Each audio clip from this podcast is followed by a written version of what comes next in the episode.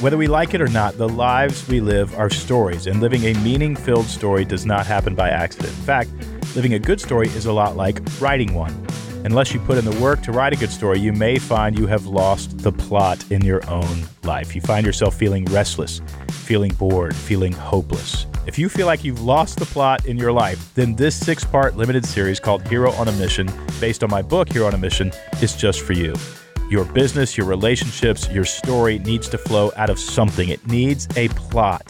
If you've ever thought or wondered if life is meaningless, I want to convince you that it is not. There is, in fact, meaning in life, and there can be an experience of meaning for you, but only, only if you take control of your own story. I'm Donald Miller, and I want to welcome you to this limited series brought to you by Business Made Simple, all about becoming a hero on a mission.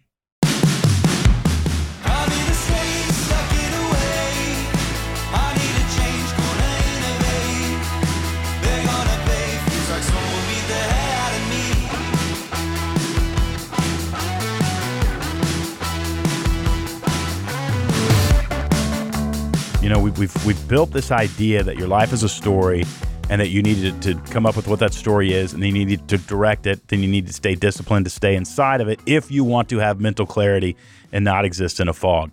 If you don't do all of that, your story is going to get hijacked and it's going to feel like what Viktor Frankl calls the existential vacuum or what I call the narrative void. By narrative void, I mean there is no story in your life. It's just a series of events that are happening and you're not actually taking control of it. Once we tackle all of that, there's a secondary issue that will also ruin your story, and that is the character that you play. Now, here's what I mean by that there are four major characters in stories. There's a lot of characters, but there are four major ones, and they appear in almost every story.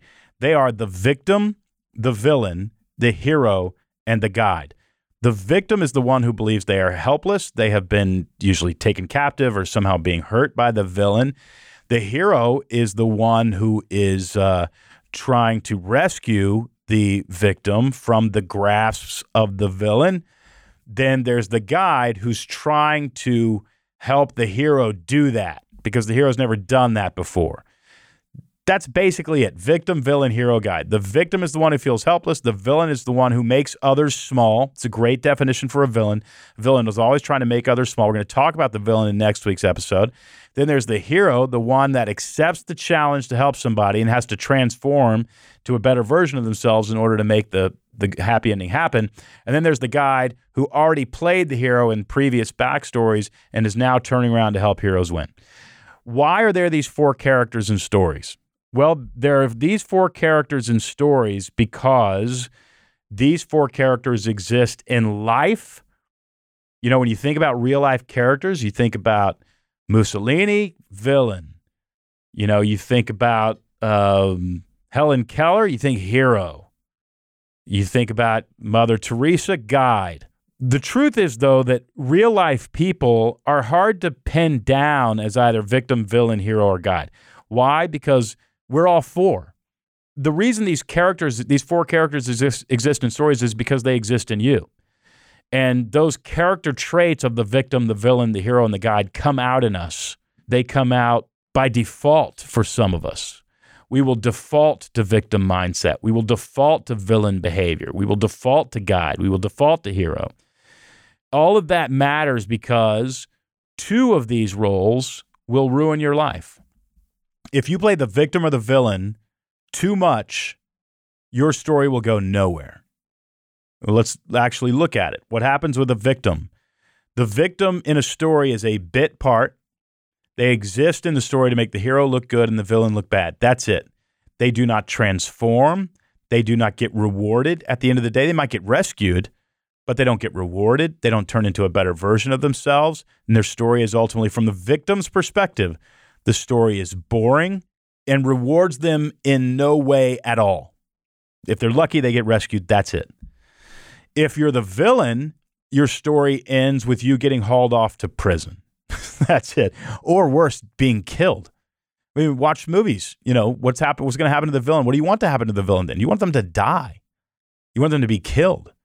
If it's a James Bond movie or something else, you want them to be killed, right? So what happens to you the more you play the villain?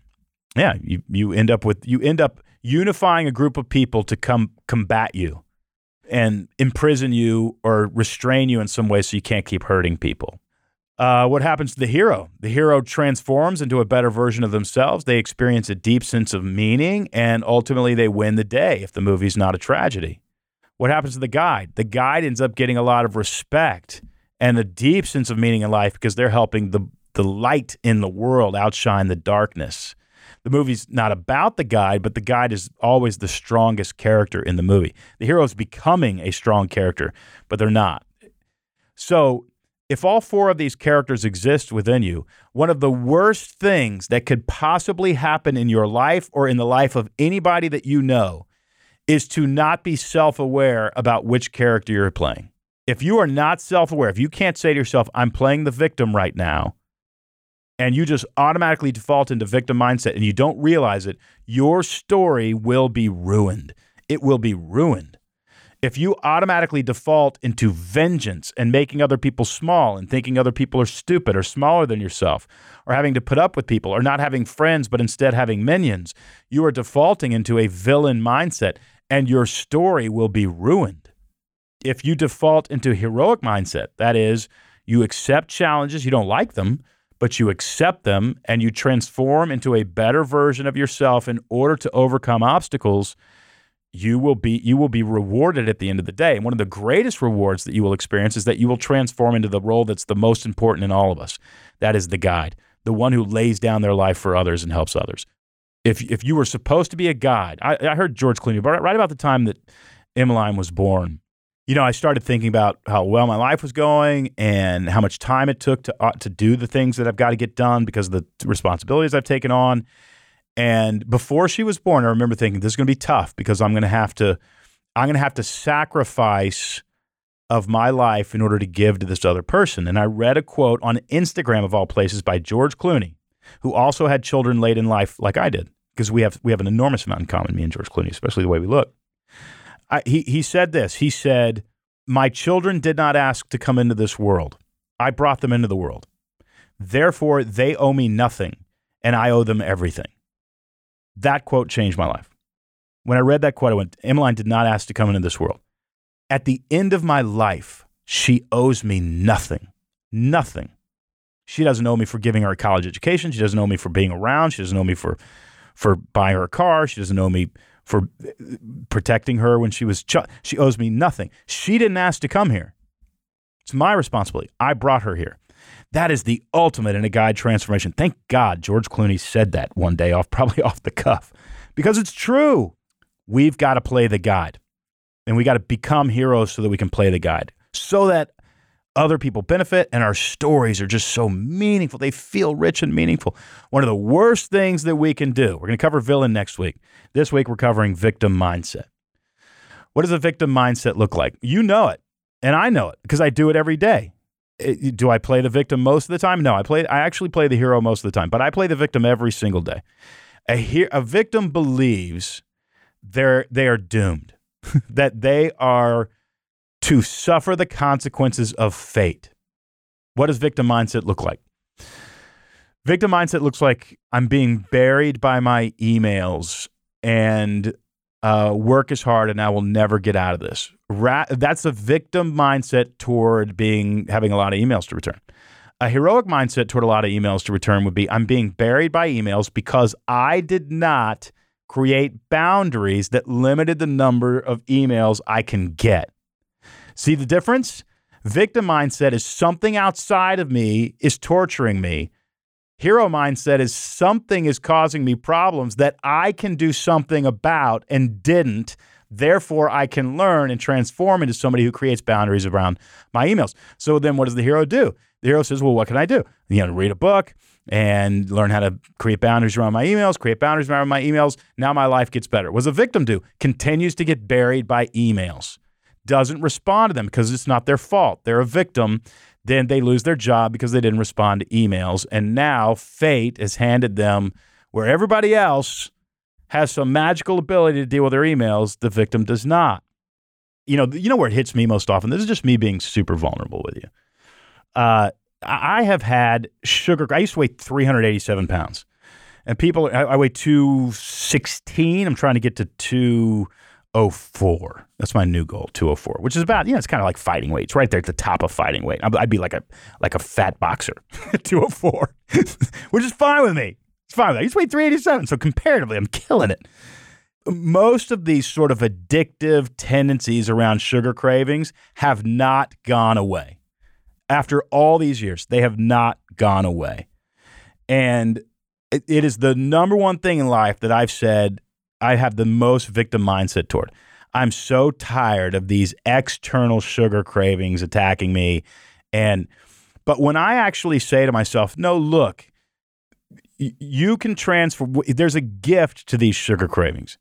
They have given you an incredible, incredible sense of, um, of strength because you can overcome them a lot of the times, unless I lose sleep. My God, when the baby was born, oh my gosh, we're just up all night. I gained eight pounds. Why I'm at 216. Women, feel free to write me because I deserve it. I, I gained eight pounds when I had a baby. My wife, on the other hand, looks amazing. She looks amazing. And she's actually had to go through the physical trauma of having a baby. Do, do you see how what victim mindset does to you? It, it, it, don't be like me. Don't have a victim mindset about this. You end up comparing yourself to your wife who looks fantastic. You know, that's the number one thing. But, you know, uh, what a hero does, and I try to do this most of the time, is say, look, the challenge will make you stronger. The challenge will make you better. The tra- challenge, you know, here's what it does it makes you humble. It makes you humble. It makes you realize you're a human and you can identify with other people who deal with this stuff and you can talk you can be vulnerable you can talk openly. You don't have to pretend right? You don't have to pretend you got it all together. Heroes don't pretend. Watch a movie. They're not pretending. They're in they're in huge challenges the whole time pause any movie that you love and ask yourself if the, if the hero is enjoying this moment now you're enjoying the moment don't get confused you are enjoying watching the hero not enjoy this moment, but are they enjoying the moment? No, they're not enjoying the moment. They're in the midst of a challenge, and it's really tough. You know, that would be the number one place where, where I go to victim mindset. To the degree that I can engage my the heroic part of me is the degree to which I live a healthier life. There is no question in my mind that if I wouldn't have, have engaged the heroic mindset, I'd be dead or I would be on uh, on the doorstep of death right now. Not married, no kids, no great company, no books. So, to the degree that you engage a heroic mindset, does not mean you get set free and you never have that temptation again. Forget that. Forget that. Throw that out the window. I, it's hard for me to imagine a world in which I don't crave sugar. It's really hard for me to imagine. I guess if I just stopped eating it altogether, like if I just ate a diet of walnuts, I wouldn't crave sugar. But at that point, I'd be a squirrel. And I don't want to be a squirrel. To the degree that you think of yourself as a victim, here's what happens.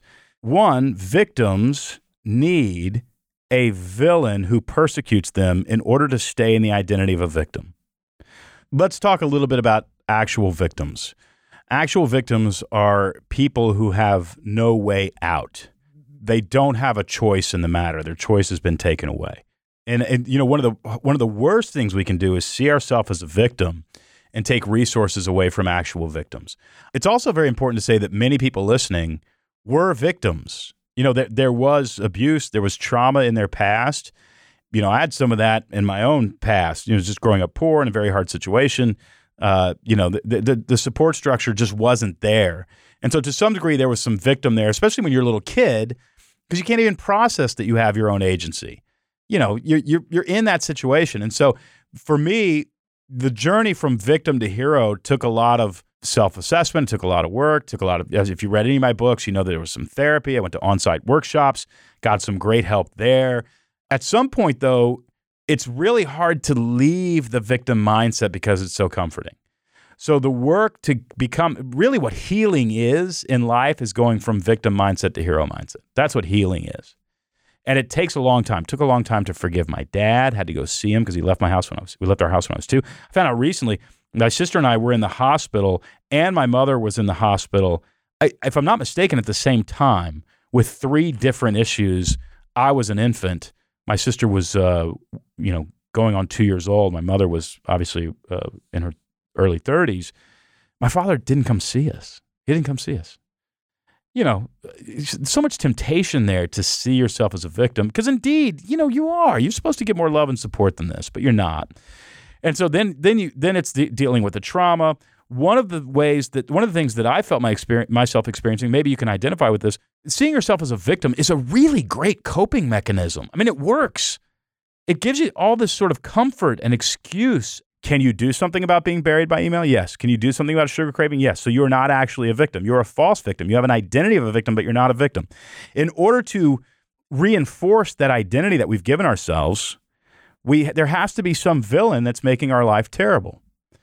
And in order to do that, if somebody with a victim default mode, where they mostly play the victim, will do is they'll turn somebody else into a villain and vilify them to have their own excuse for being a victim. Well, at that point, you are now persecuting somebody and calling them a villain who may or may not be a villain at all. It's, it's called uh, Karpman's drama triangle. Stephen Karpman was a psychologist, and he said, "Look, this is the way relationships work. Sometimes you get you get into this drama triangle where somebody plays the victim in order to attract a rescuer. The rescuer comes in selfishly wanting to feel good about themselves." But the victim has no interest in not being a victim. They were just trying to attract somebody who would do the work for them. Then the person who went to rescue them resents the fact that they're having to do all the work and this person won't change. So they begin to persecute them and become the villain that the victim has been looking for. yeah, does that describe any relationship you've ever been in? If if you say that's never described a relationship I've been in, you're probably the one playing the victim. you probably just don't realize it. Um, it's just it's a mess. I mean, if you play the victim, your story is no good, and uh, you can't transform. You can't become a better version of yourself. What what we want to do though is not condemn ourselves for being for being the victim. That doesn't work either. Think about it. When you say, "Gosh, I'm playing the victim and it's awful and I can't get out of this victim mindset and I'm such a loser for playing the victim," what are you? At that point, when you are shaming yourself for playing the victim, you become the villain making the victim in you small. You are literally having a conversation between the villain in you and the victim in you, both of whom will ruin your story. This explains so much so many people listening right now. This explains the mental conversation that you have with yourself. You are a villain prosecuting and persecuting and judging yourself for being a victim. That is never going to change. It's never going to make the villains or the victim smaller. It's never going to make the villain smaller. None of that. What you got to do is be able to say, you know, have the self awareness to go, I'm doing that thing where I act like a victim without judgment. Just say it without judgment. Don't even try to change it because you don't like you don't like being controlled. Why would you like being controlled by yourself? You don't like being cajoled into being or feeling some other way. You respond negatively when somebody tries to gaslight you. So stop gaslighting yourself. What you want to do is you just want to say, you know what, I'm doing that thing where I'm being a victim. I recognize that and stop. Just stop your mind right there. Just stop. And then what will happen is you'll say, well, what would a hero do in a situation? Well, a hero would say, you know, there's an upside to this. Not much of an upside, but I choose to look at it. You know, could, these these temptations could make me stronger. There, there's actually a challenge that can make my life interesting. Uh, life is demanding that I become a better, stronger version of myself. Uh, and I am choosing to accept that invitation. I don't want to, but I'm choosing to accept that invitation. And you begin to act more out of your hero energy. It's really all about energy. You know, I'm, I'm not a foo foo, fluffy, fluffy guy, but I do believe that you bring to life and bring to every moment a kind of energy and it, it, most of it goes into four characters victim villain hero guide. The more we play the victim the worse our life looks. You know here's what i'm saying. At some point we've got to begin the transition where we no longer use it as a coping mechanism and we get the kind of strength we need to become a hero. That transition that transformation if you will for me at 50 years old is still happening. Hopefully i'm 80% through it. And I think, I hope my life, you know, testifies to that. But it's still happening. It is a nuanced, complicated issue. I don't want to take anything from anybody who has been hurt. My gosh, you especially if you were a victim. That is still something to grieve, right? And yet, now when I look back on my life, I think of the strength, the strength that has come out of that hard situation of that upbringing, the strength and the character that you develop having come out of that is available to you at any time. We just have to lessen and lessen our dependence on victim coping mechanisms and step more into hero energy. But victims are real. Don't get me don't get me wrong. They are real and they need our help and they need our support. They need our love. And what I what I spell out in my new book Hero on a Mission is a way out of that. It's a way out of that. If you want to know more about Victim Villain Hero Guide, the very first chapter of the new book, chapter 1, breaks down the victim, the villain, the hero, and the guide. If you have not picked up your copy of Hero on a Mission, go to Amazon, Audible, Barnes & Noble, wherever you buy books. It will be your roadmap to crafting and creating a life of meaning and purpose, I promise. Just order Hero on a Mission today at Amazon, Audible, Barnes & Noble, or wherever you buy books. Next week, I want to talk about the villain. Dun, dun, dun, dun. Villains are incredible. Villains make a story interesting. They really do if you want to make a story really great, a story that people really love, include a really, really interesting villain. If you want to ruin your life, act like a villain. Act like a villain. What does, what does a villain do? We're going to talk about that on next week's episode of Hero on a Mission. Thanks for joining me for this six part series in which I coach you on how to experience a meaningful life. By the end of it, I believe we will all be living as heroes in our own story, and that is going to be a relief. No more restlessness, no more boredom. We'll see you next week. I need a change, feels like someone be there.